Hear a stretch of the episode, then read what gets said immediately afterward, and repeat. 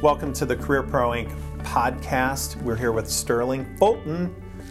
Sterling, tell us about yourself just a little bit, and then we're going to get into the topic of the day, which is love in action Finish my sentence for me. Oh, love and action, overcoming the destructive isms in our society. We have destructive isms? Yeah, absolutely, John. We got a few. We, we haven't overcome those? No, unfortunately, uh, we haven't. We're making progress, though. Why would this be important to, to any audience of people who are career progressive? Types who are leaders of companies. What are we talking about? What are destructive isms? And then I want to talk a little bit about you and we'll get right back into the topic. Sure, sure, sure, sure. Actually, tell you, John, I'm talking about the bottom line. Um, mm. The destructive is- isms in our society, it actually keeps people back. And um, those things that keep people back keeps people from earning their potential, which keeps them from putting that precious greenback into our society, which actually hurts, um, hurts our economy. So you know, I, I we're talking. To, this is a business talk. Huh? I know this is really a business. Love. No.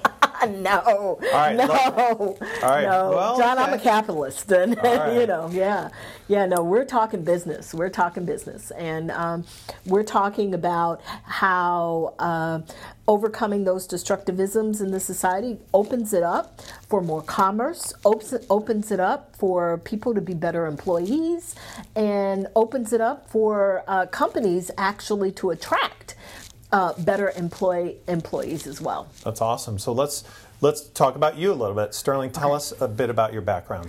Okay, um, uh, me personally, um, I'm I'm a I'm a Midwester a Midwesterner who spent half her life down in uh, down south. I grew up in Ohio.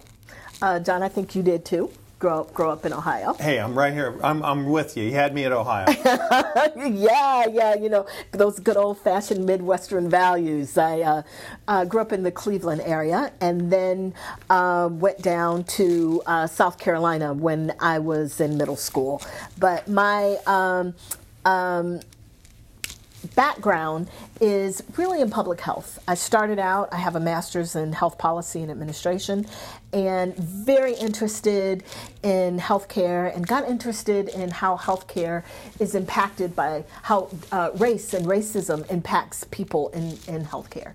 And uh, so I have to tell you, and this is pretty controversial, John. You know, I know a lot of people don't like to talk about politics nowadays, but right about the 2016 election, I, I was concerned. I, I, was very concerned. And I just felt like the country was going in a wrong turn.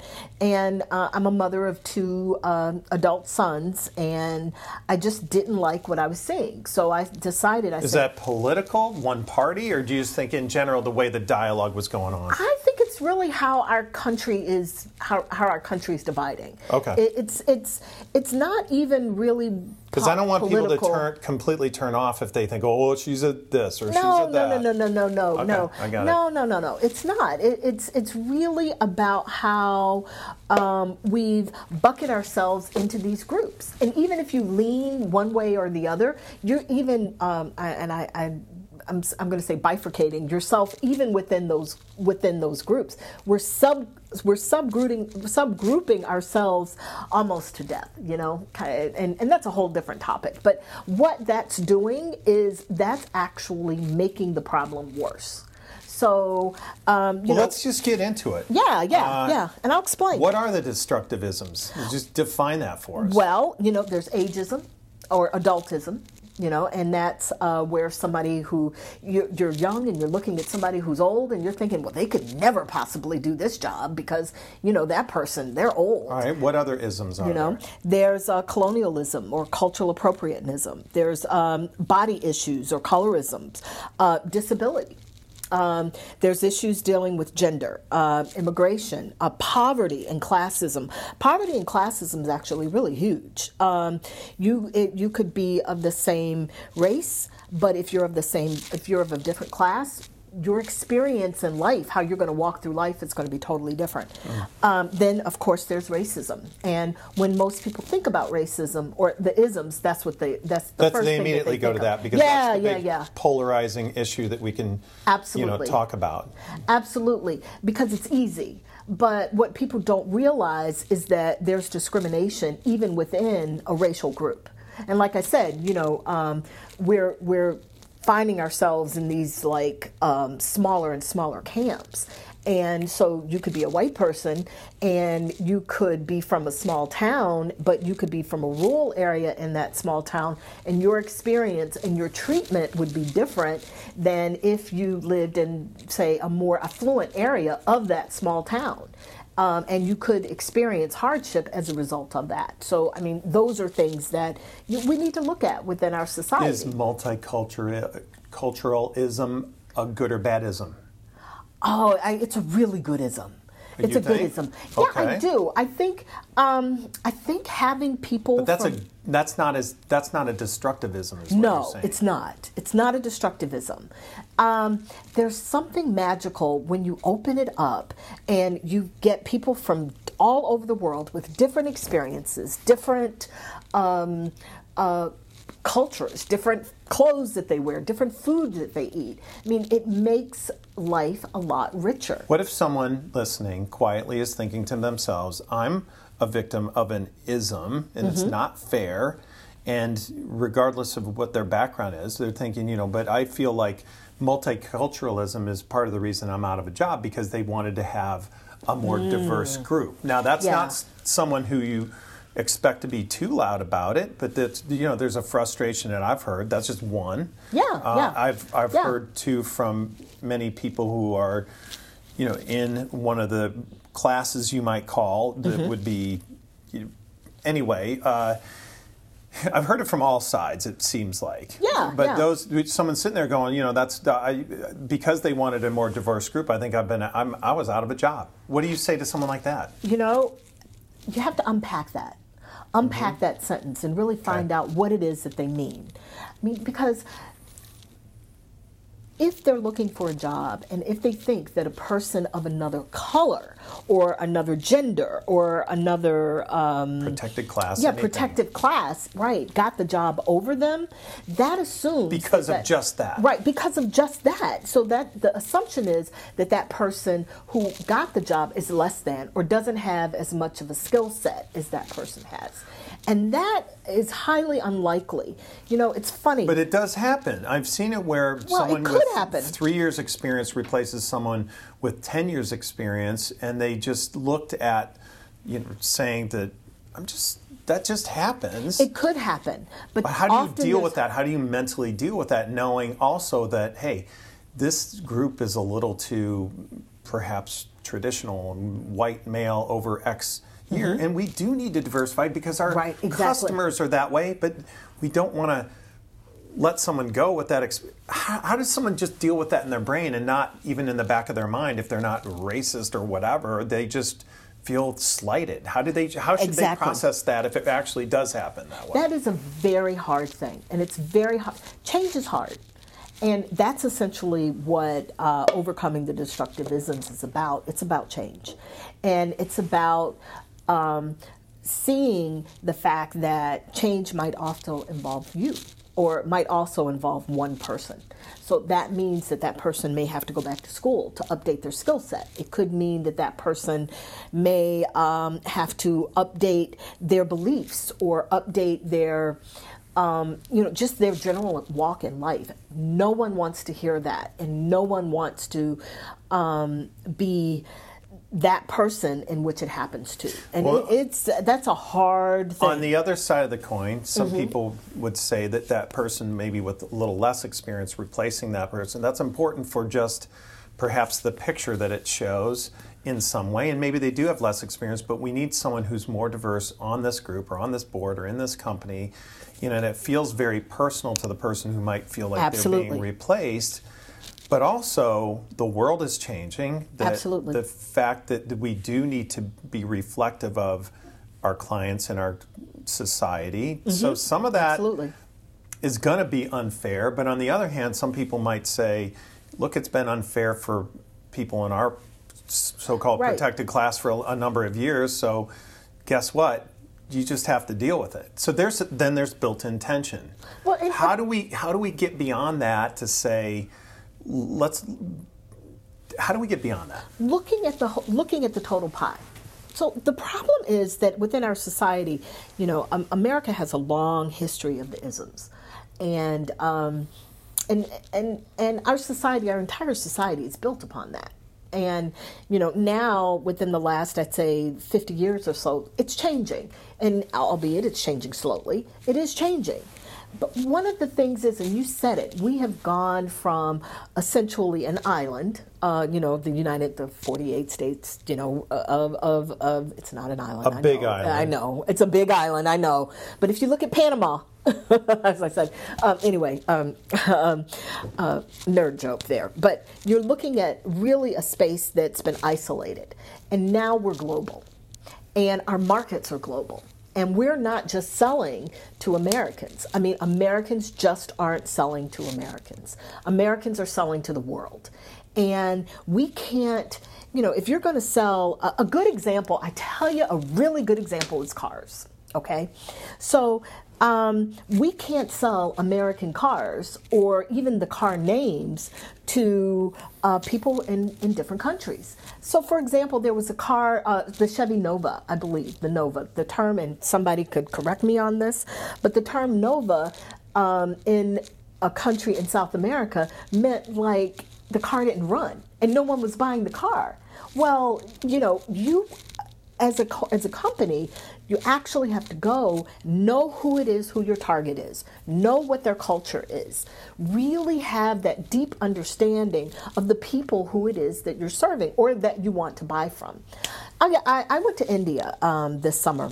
Oh, I had a fabulous time in India. I love the food, I love the people, and I was noticing you know, I was in Delhi and I was in a bus and I was driving. We were driving because um, uh, as, a, as a Westerner, I, I, don't, I don't feel comfortable driving on in a in a foreign country. that I India, think is sure. they're driving on the wrong side of the road. But uh, Yes, that is a joke, side of the right? Right, right. Very You're supposed good. to drive on the on the right side, you know. But uh, um, We're creating a destructivism as we speak. Exactly, you know, my destructivism. But I, I went. I had a beautiful, beautiful time.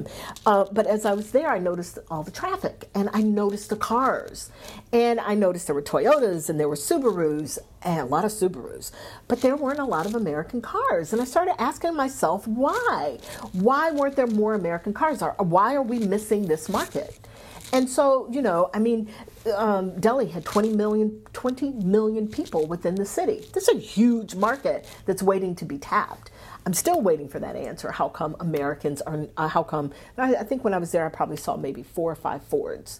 Um, but I saw probably tens of thousands of Toyotas and Subarus. There were Subarus everywhere. I like Few Subaru. Mercedes. Yeah, Anyway. yeah, yeah. Well, it's all good. But- Uh, how do we how do we get past what are the destructive isms to Yeah. positive and use this as a spring forward? How do we put love in action? Well, expanding the pie. Thinking about expanding the pie. There's enough there. One one of the great things about the United States of America is that there's enough for everyone.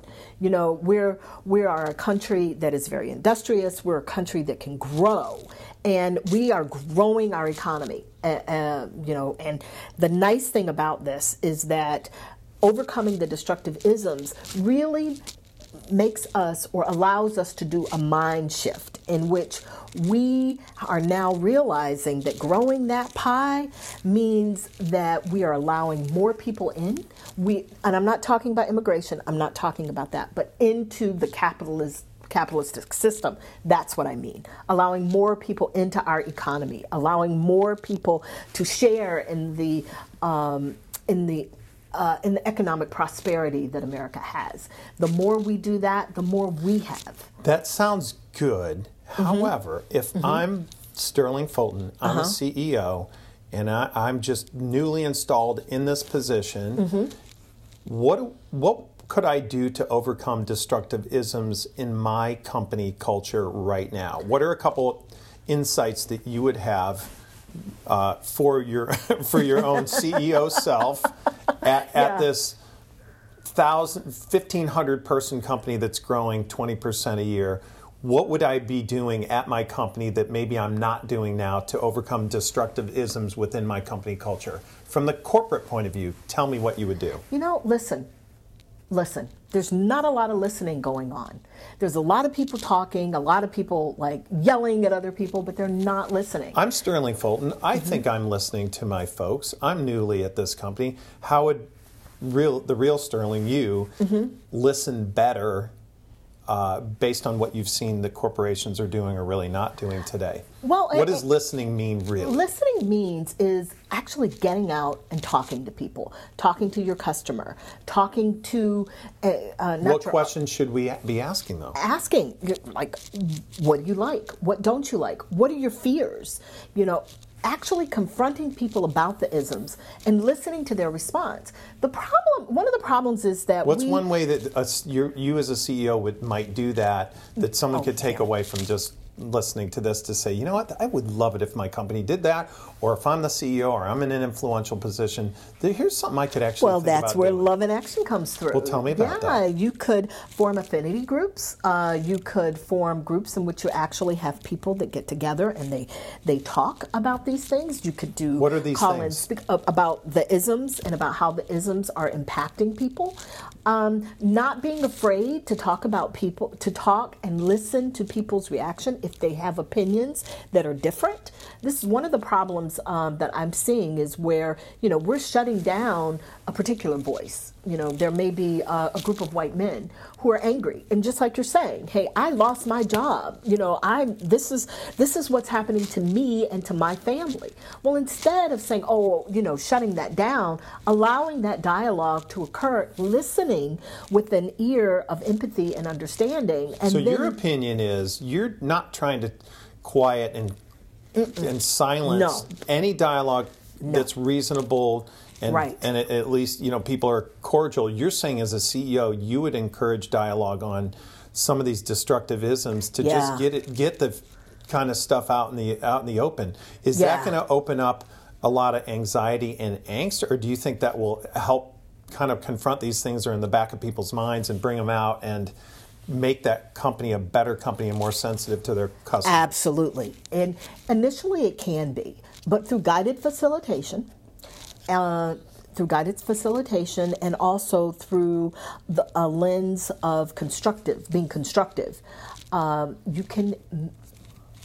There's nothing that you cannot take, and you can't. Um, uh, let's see how I want to say this. There's something. There's being constructive through guided facilitation. You are able to uncover and unpack people's deepest emotions, help them to overcome their fears, bring down their barriers, and open themselves up to people who are different. So if we, if, but if I said, yeah, that sounds like a good idea, but we did a, we did a webinar on um, multiculturalism or Right, being right, more right. sensitive. You know, Right. and it was an hour long webinar, and I had our whole company do it. Sensitivity training. It's not enough. It's not enough. It's not enough. Okay. It's not enough. You just can't watch something. That's hitting somebody in their head. You can't watch it. But just look at Starbucks, who just you know had another incident recently where Right. they had, and you know any company that's out there and, and with the public every day. Yeah. You know I'm not picking on Starbucks, but they had an incident where they didn't serve police or someone put, you know, some sticker on a cup or it's just it was a disparaging thing or refused to serve, Right. serve a person in uniform. There's an ism there, isn't that a destructive kind of Well, point too? a- actually, you know, so the difference between looking at an ism and then the difference between protesting is something that's totally different.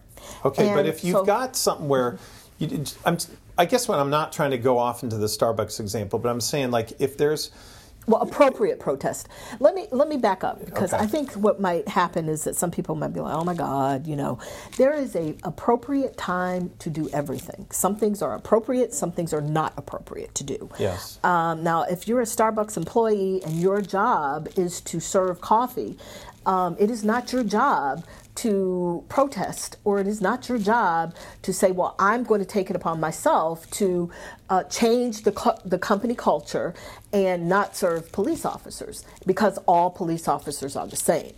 Anytime you get into that mindset, that is dangerous. What that does is number one, um, you shouldn't do that as an employee on your Right, own. right. That's you know there are ways of protesting take those ways of protesting when you're at work your job especially if you work for a corporation you're you're there to make money and to serve the public.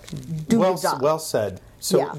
when I, and another aspect of this is what I'm saying is it's not just enough to shut down the company for four hours or half a day and, and just say we're Oh, going to is have sensitivity enough, training. right. You're saying proactiveness is the key to this. Uh, yes, being- and let's just as we wind down here, how could this love in action, removing or at least surfacing destructivisms, talking about them, confronting them, dealing with them, how does that affect the bottom line positively? How do you know that?